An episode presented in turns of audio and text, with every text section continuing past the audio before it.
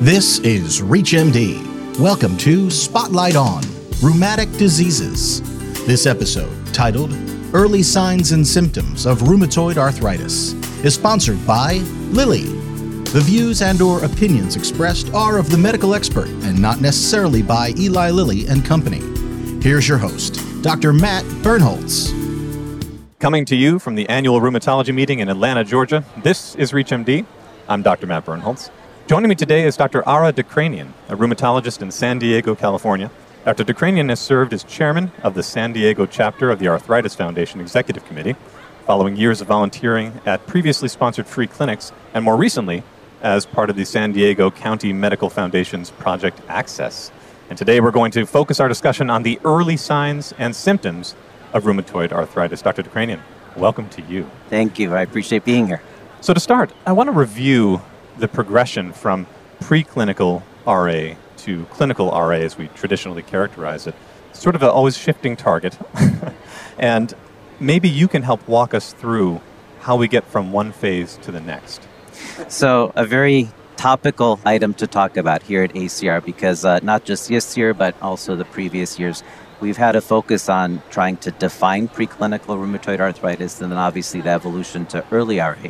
And I think a lot of this interest has stemmed from the recognition that if you treat rheumatoid arthritis early on, you obviously have better outcomes. So the definition of preclinical RA, I think, is shifting, as you mentioned, and it stems from somewhere between having risk factors for rheumatoid arthritis and then having a undefined or undifferentiated inflammatory arthritis our colleagues at EULAR have actually separated these regions into those who have risk factors, those who have autoimmunity, such as the presence of autoantibodies, and then at some point have vague symptoms which might suggest inflammatory arthritis, to then the development of inflammatory arthritis, and then obviously the progression to rheumatoid arthritis as defined by our classification criteria.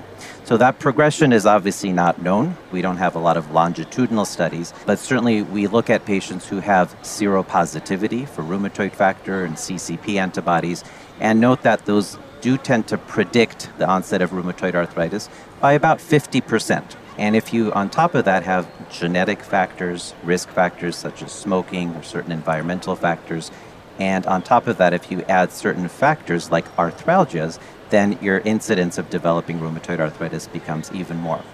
So I think where we are now is there's a recognition of clinically suspect arthralgia. So people that might have ACPA positivity or rheumatoid factor positivity, certainly family members who might have rheumatoid arthritis, and with certain risk factors such as smoking or periodontal disease and others, this clinically suspect arthralgia population is worth looking into in terms of developing rheumatoid arthritis. Right, and I definitely want to get to some of that. I'm fascinated by what we were calling this shifting target, this shifting definition. It seems extraordinarily difficult sometimes to be able to work through a diagnosis, if you will, of preclinical RA, given how differently it manifests for patients. And I came across one statistic saying if and when it becomes known, a patient might have a, anywhere between a 40 to 70% chance of developing RA within about four years. Has that been your experience? Yeah, so I think the experience that each of us will have individually, especially in sort of non academic centers, is really focused on the patients that were referred. And we don't have the luxury of that longitudinal follow up to know what the denominator of people who may or may not develop inflammatory arthritis is. But in cohorts where that has been studied, such as through the University of Colorado at Denver, through the Netherlands, and certain Scandinavian cohorts, there is a progression of about 20% of people who have this clinically suspect arthralgias with the risk factors, and that's over a time course of two to four years. On top of that, we can add certain developing technologies such as diagnostic ultrasounds looking for certain signals. Those studies haven't been very conclusive. So, if you take patients with certain symptoms who may have ultrasound findings, those are mixed results. And so, I'm not sure that that's been worked out quite yet. But again, the identification of people that you want to follow closely really depends on this combination of symptoms. And you're absolutely right that identifying these symptoms has been very difficult. There has been a questionnaire developed, uh, again, from our colleagues at EULAR, that looks at about six or seven different symptoms and physical findings that seem to predict who's going to develop arthritis from a cohort of who has just arthralgias. And those seem to be new onset of arthralgia, so within the last year. Degree of morning stiffness lasting about 60 minutes. The joint symptoms being focused on the MCP joints seems to be predictive as well. And then on physical findings, those who have difficulty making a fist and or who have tenderness over their MCP joints, again, without any detectable synovitis. So if you have a number of these risk factors, it does have a high sensitivity and specificity, about 80 to 90% of predicting inflammatory arthritis. Interesting. But uh, even within that spectrum, there are complications, it sounds like, in terms of not everything manifests the way that a rheumatologist would, or especially a person in primary care who's looking for the telltale signs of symmetrical joint inflammation, for instance. It doesn't always manifest that way at the preclinical stage. Absolutely not. My background is in psychobiology, and this always comes up is the interplay between the mind and body and the connection that it has. So we know that obviously patients who eventually develop rheumatoid arthritis have a genetic predisposition based on the shared epitope and other risk factors. And then we always say there's some stressful event that triggers the onset to inflammatory arthritis. And that stressful event has been hypothesized to be some type of infection or some type of environmental insult. You know, silica has been implicated, certain jobs and occupations have been implicated. But more than that, there's a growing body of evidence that psychological stress has an effect on the onset of rheumatoid arthritis.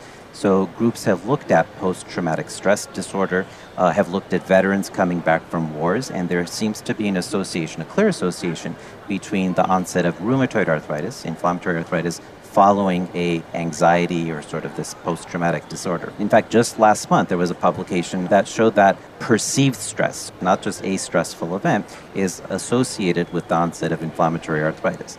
And that gives us an opportunity to talk about a holistic approach. So, when we mentioned that patients might have improvements by meditation, by well being, by focusing on health, it's an intriguing concept to think that you might be able to ward off those early stages just by positive feedback. Yeah, that, that is fascinating. And hopefully, uh, our event today won't be contributing to any inflammatory uh, changes. Hopefully not. Hopefully not. So, with all that said, then, why don't we talk through early RA and get a sense of how does early RA actually manifest? What does it look like? Can you walk us through that? Yeah, so I think again, this is a, a heterogeneous definition, and there are no criteria on early RA before it gets to that classifiable diagnosable stage. But in the early stages, people have symptoms. So even before they become patients, they have symptoms such as joint aches and stiffness. And again, this psychological distress, whether that's causative or correlative, is, is really not certain. But stiffness certainly is a possibility, and involving especially the small joints of the hands, the inability to make fists, numbness or tingling, or various neurological problems happen in about 20% of patients. And these numbers come from cohorts where people have gone into early arthritis clinics, looked back and seen what are the onset and the presenting symptoms. And there seems to be, again, this constellation of stiffness, swelling, and pain which may not necessarily manifest on with objective measures.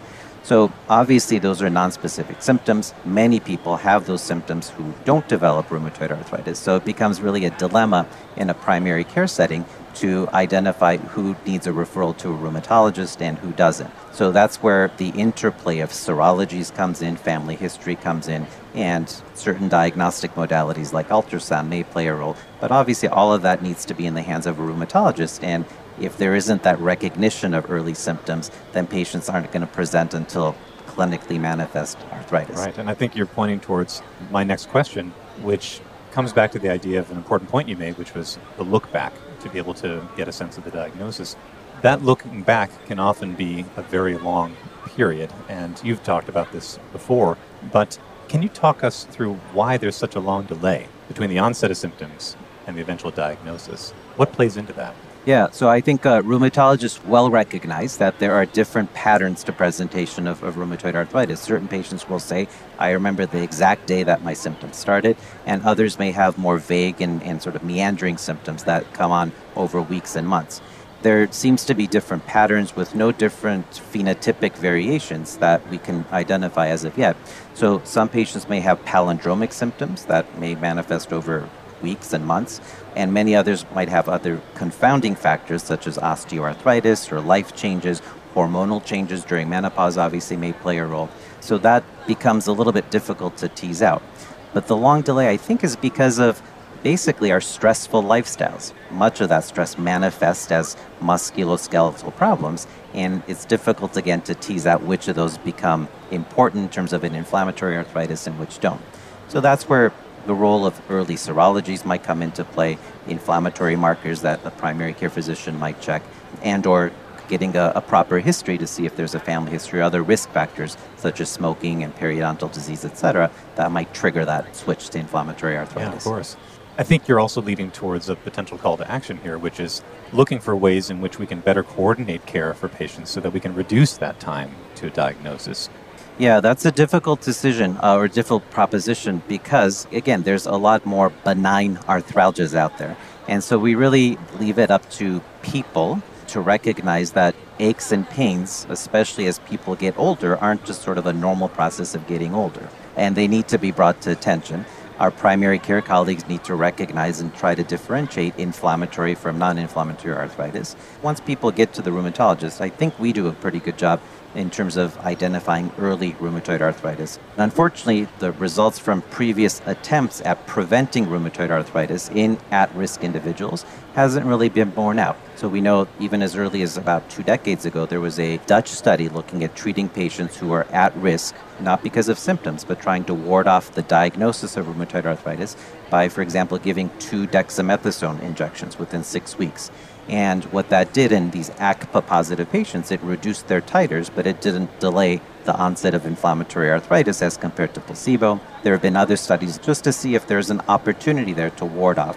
And the results have been fairly negative for the most part. Much of that probably has to do with looking at a heterogeneous population as opposed to homogeneous. Again, defining that preclinical phase into is it the autoantibody positive phase? Is it the early pre symptomatic phase where patients just have symptoms but no objective findings yet? So, if we can hone in on a specific subgroup, there might be an opportunity there to test a various strategy to, again, prevent the onset of inflammatory arthritis. Yeah. And it also sounds like there's another underlying message here. You said get to the rheumatologist, and that is a gap at some points. And even at the risk of higher false positives coming from a primary care side, it sounds like that needs to come down to get patients to the rheumatologist a little bit earlier and be able to shorten that gap in diagnosis. It sure is. And this is obviously a worldwide problem that we know there's a rheumatology shortage. And some of that just needs to be our own focus on how do we triage patients in terms of who gets in. So, if there are ways to identify patients who are likely to have inflammatory arthritis and give them the benefit of earlier referrals and earlier consultations, this is not just a US problem, right. but around the world where people don't always have the access to rheumatologists that they need. So you're absolutely right that we need a sort of a composite risk score based on either symptoms, based on serologies, or based on other findings that can get patients into the rheumatologist again quicker based on those risk factors. Well, Dr. Dikranian, I could keep you here for another hour, but I want to spare you the continued trauma. Dr. Dikranian, I really want to thank you for your time. It's been great talking with you. I hope to speak with you again. Thank you. Appreciate it. This program was sponsored by Lilly. If you've missed any part of this discussion, visit reachmd.com slash spotlight on. Thank you for listening. This is ReachMD. Be part of the knowledge.